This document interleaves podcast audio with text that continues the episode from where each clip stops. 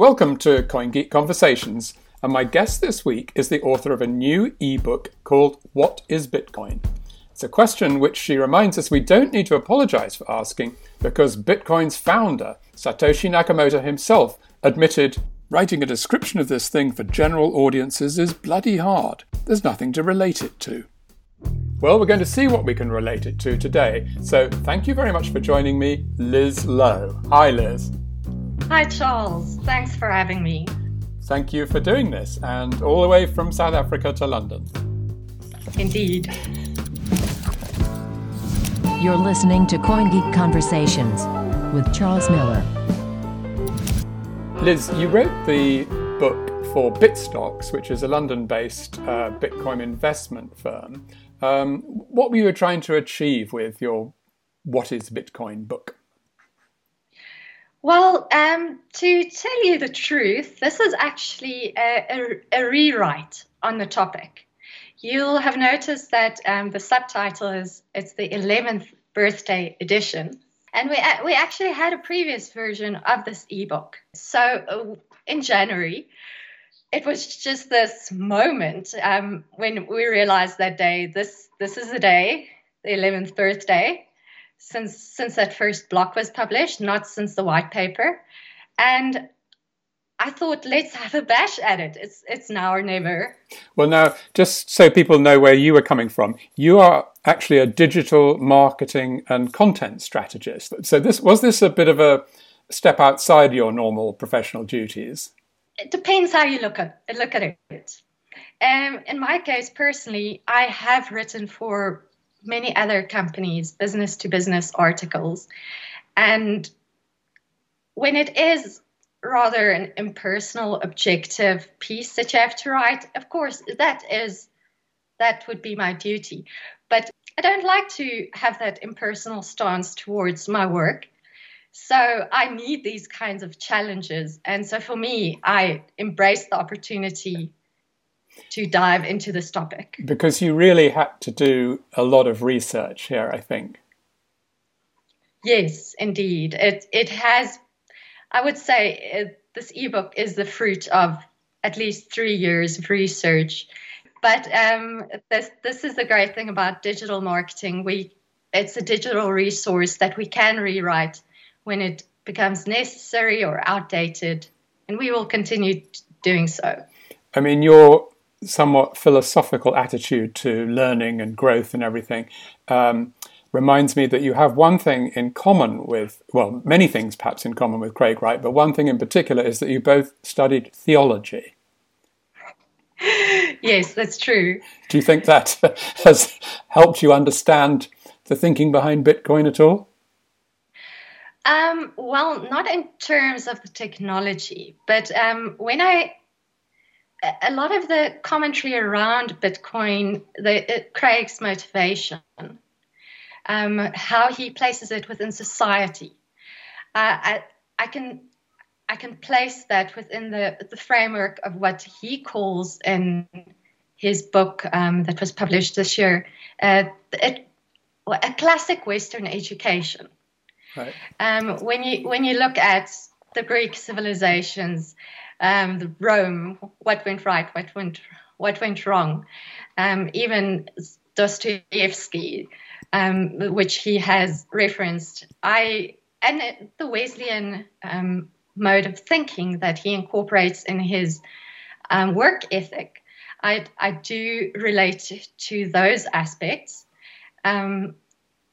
so, but at the same time, that's just one level of right. looking looking at his um, approach to Bitcoin. Absolutely. Well, let's just go back to the beginning of the story because I was really interested in the the way that you sort of started, really from way back, um, talking about how the crypto sector was in no way sort of invented by the Craig Wright and Bitcoin. That it in the 1990s, there were a whole lot of cryptocurrencies. I mean, Craig has talked about this as well to some extent, and um, that it was worth a trillion dollars, um, which is actually more than it's worth today. And then suddenly that all came to an end. I mean, can you just give us a little idea of what, what was going on with all that?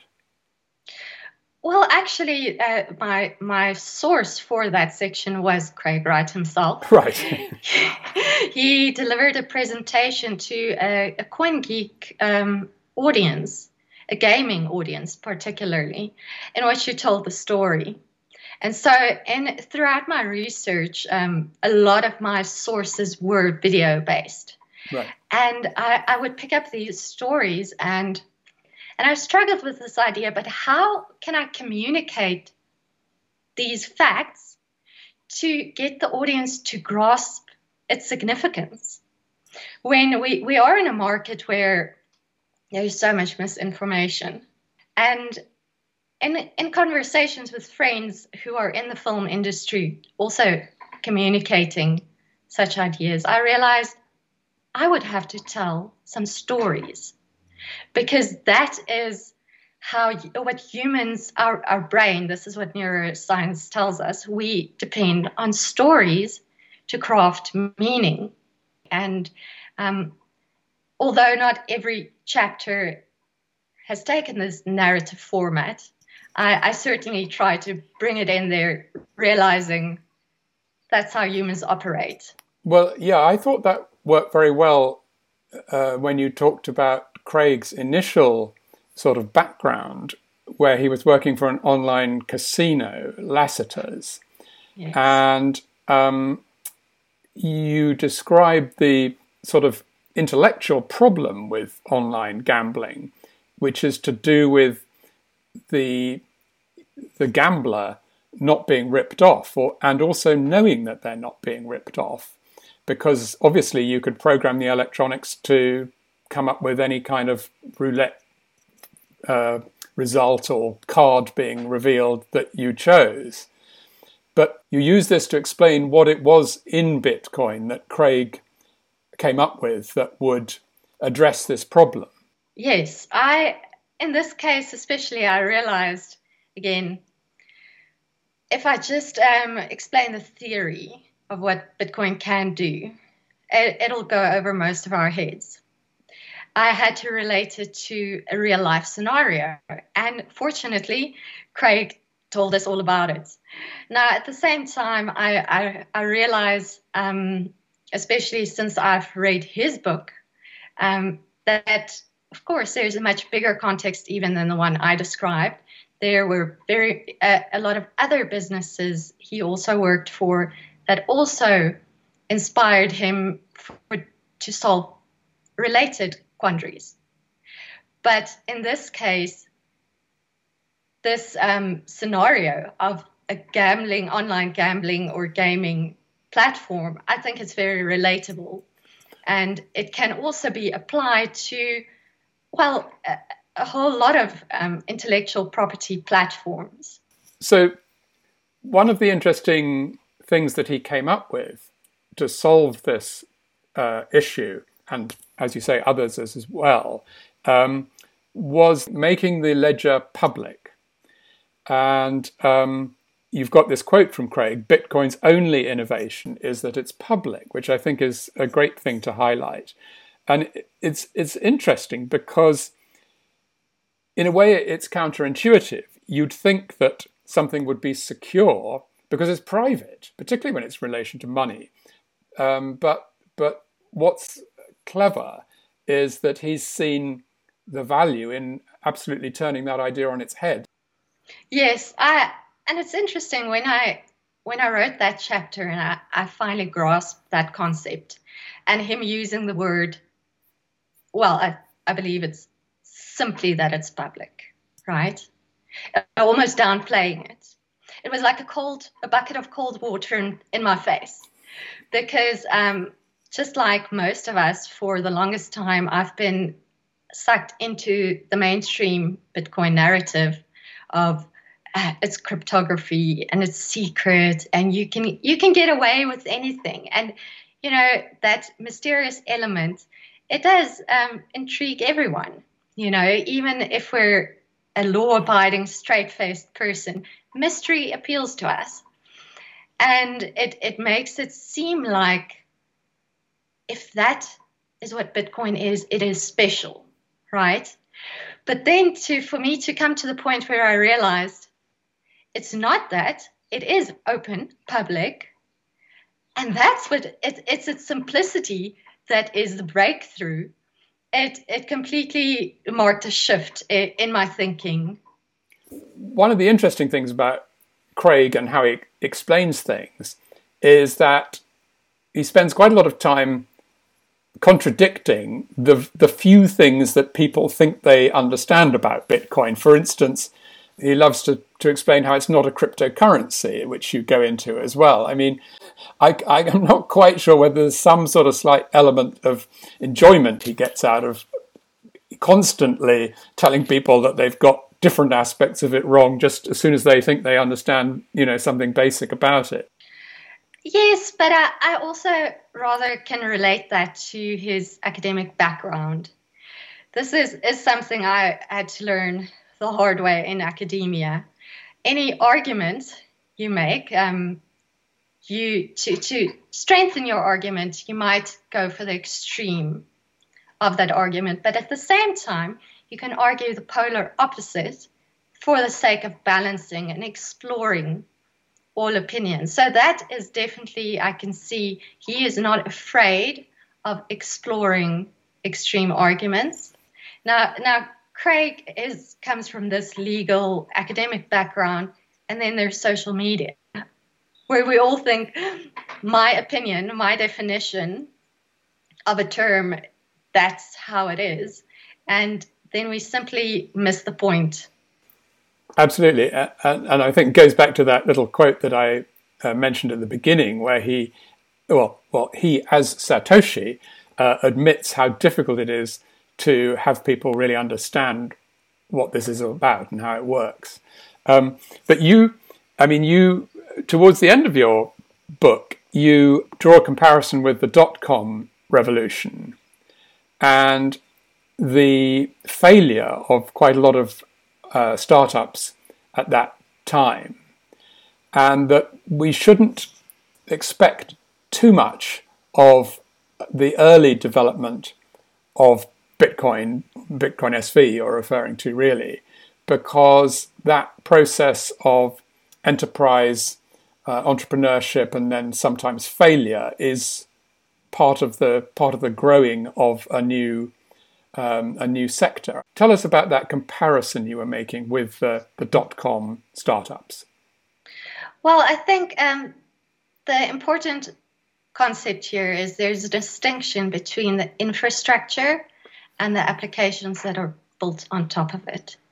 And the infrastructure is developing, and the applications that are built on it today might be gone tomorrow, but we'll see more sophisticated applications in future. So we, we have to make that distinction.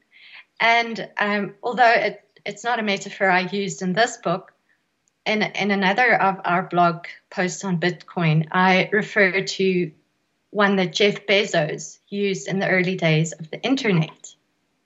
And he compared the internet to the electric revolution, where he explains that when electricity was installed in homes, they didn't think of it as electricity, it was for lighting. It was to light up the home. And the only fixtures inside the house that was connected to the electric infrastructure were light bulbs. But this, of course, created the opportunity for inventors to invent loads of other electric ap- applications. And so today, I mean, electricity, it powers almost everything around us. It's, it's so much more than that, just the light bulb. And so this this is the distinction I, I've come to see is important to make. Even though it's very exciting to see the applications running on Bitcoin SV today, and their groups, their uh, growth rate is skyrocketing, um, certainly compared to any other Bitcoin node implementation.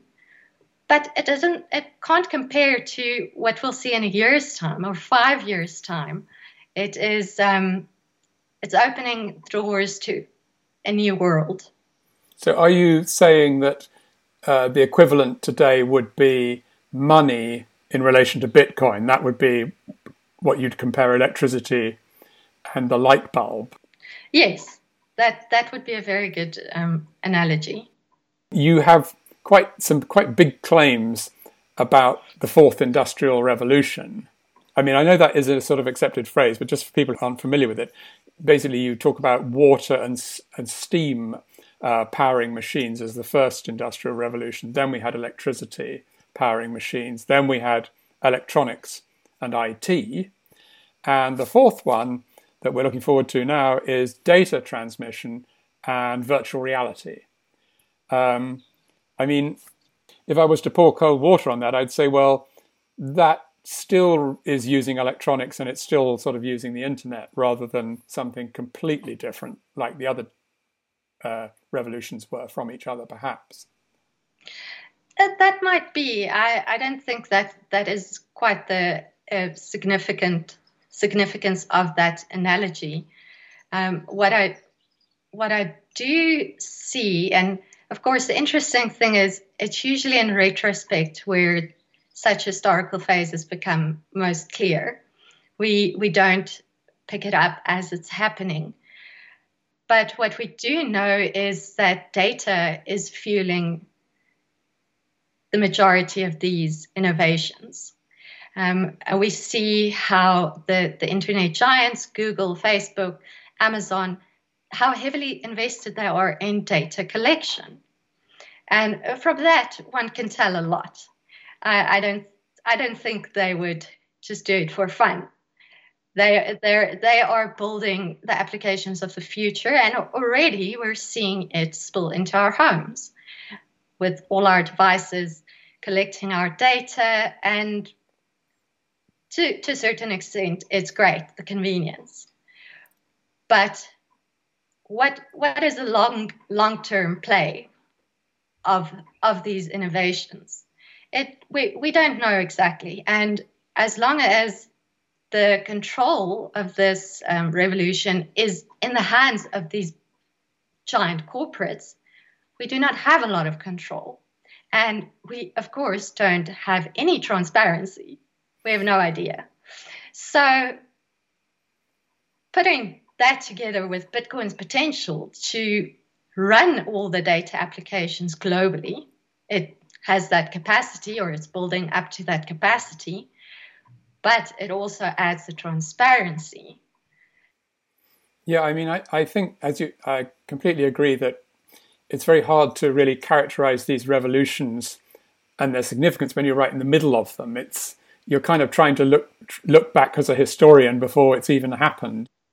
On the one hand, Bitcoin, since it was kind of released into the world, has continued, even though there have been problems with exchanges and all that kind of thing. The basic mechanism of Bitcoin has seemed, as far as I know, to be completely robust and reliable which is pretty amazing for a, a, a, new piece of technology. On the other hand, you have also said that eventually computers with, will access all the data that humans have emitted throughout the entire history of humanity. Everything humanity has ever produced will be on the record, available for us to interact with. I, I find, I don't know, I'm just not sure about that. I, there must be things that we can never get back to. Um, maybe from now on, everything will be recorded. But do you think you're possibly overstating it a bit there? Um, we're looking at a potential year, and so we're stating the extreme, the best right case scenario. And of course, it's it's not a literal um, forecast, but we're we're looking at a at a potential that um, even even if we don't get back everything, of course, um, an interesting example is the Aramaic language that uh, a lot of the Old Testament was written in, and also the biblical Hebrew.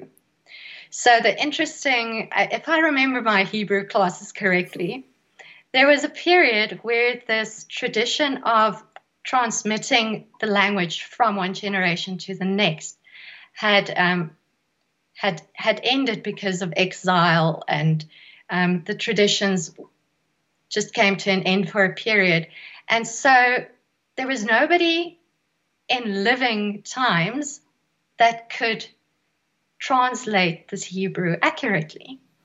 And although the the texts that are written in consonants only, I don't know if you're aware of that, Hebrew only has consonants in the, especially still in the modern Bible, Old Testament, the Torah. Uh, the, the vocalization that goes with those consonants were uh, they are not inscribed in the text.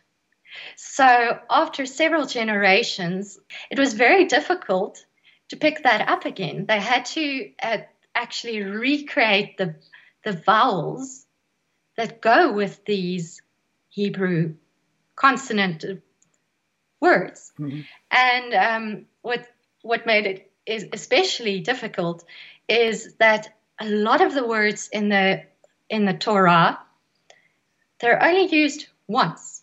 Right. So you cannot uh, relate it to other contexts to see exactly what this word would mean. So, in a way, the the biblical Hebrew that I was taught in university is a recreation. It is an attempt to recapture what was lost.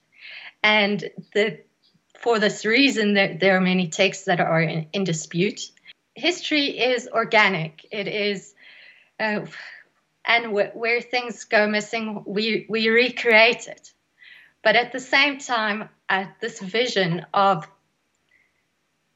having everyone globally, giving them the opportunity to contribute to a central source from where everyone else might be able to draw information. Um, you, you can just imagine the immense creativity that could flow from that. It's like the, the, going from reading books in the local library where you have a limited range to suddenly having the internet Right. I mean, yeah, in a way, the internet gives us a very sort of um, rich, kind of horizontal picture of knowledge today. But I think what you're talking about is adding to that the dimension of the past so that things won't get lost, even, you know, even if they're in as rich a, a sort of form as they are on the internet today.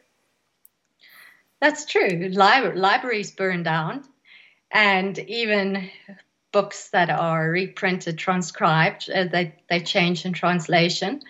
Um, and wouldn't it be great if we have that all, even those changes logged, and to learn from that, even to see how how throughout the ages people reinterpret some texts. It's I think it's just fascinating the potential. Just just to finish with, let's get back to so grubby present day reality because Bitstocks is in uh, is an investment business. It describes itself as a market advisory and cryptocurrency investment firm. And you, at the end of your book, um, you make the point that we shouldn't rely on, wouldn't shouldn't have what you call an obsession with its short-term price feed. Um, so what I'm, I suppose, what I'm asking is, what is the message to Bitcoin customers or Bitstocks customers um, in relation to your book and their relationship to Bitstocks? Uh, presumably, Bitstocks wants people to buy Bit, Bit, Bitcoin SV through them. That's a good question. Uh, I'll tell you, uh, there, there's been some interesting hints that you might not have picked up on um, in Bitstock's mes- message and how it's um, evolved over time. We're starting to refer to the well the, the bank we're building, Gravity, as a data bank. And so I think the, back to that metaphor of Jeff Bezos used uh, relating internet to electricity, for Bitstocks too, it, the buying and selling Bitcoin, trading Bitcoin short term or investing for the long term. That's that's the first offering we we have, but there is much more being built behind the scenes, and so just keep an eye out for the references to, to the data bank. And I, I will tell you specifically this um, chapter about the fourth industrial revolution was very much inspired by Michael's vision. Michael Hudson. So, yes, Michael Hudson, our CEO. So, when I communicate this vision of the fourth industrial revolution, that is what Bitstocks has its eyes set on, and that's what we're building towards being a part of. Yeah, well, that's that's a, a great note to end on, Liz. Thank you so much, and. Um, yeah, well, let's let's reconvene when uh, more can be revealed about the fourth industrial revolution and Bitstock's role in it. I look forward to hearing all about that. But thank you so much for joining me today. Thank you, Charles. It was lovely talking to you. Thanks a lot. Bye now. Goodbye. Many thanks to Liz Lowe, and you can find a link to Liz's ebook that we were talking about in the show notes to this podcast. Thank you very much for listening. This is actually the second episode of Series 4 of CoinGeek Conversations, so there's plenty to catch up on if you haven't been with us until now, and lots of good things to come too. So please like, share, or subscribe to CoinGeek Conversations. Thanks so much. From me, Charles Miller, goodbye.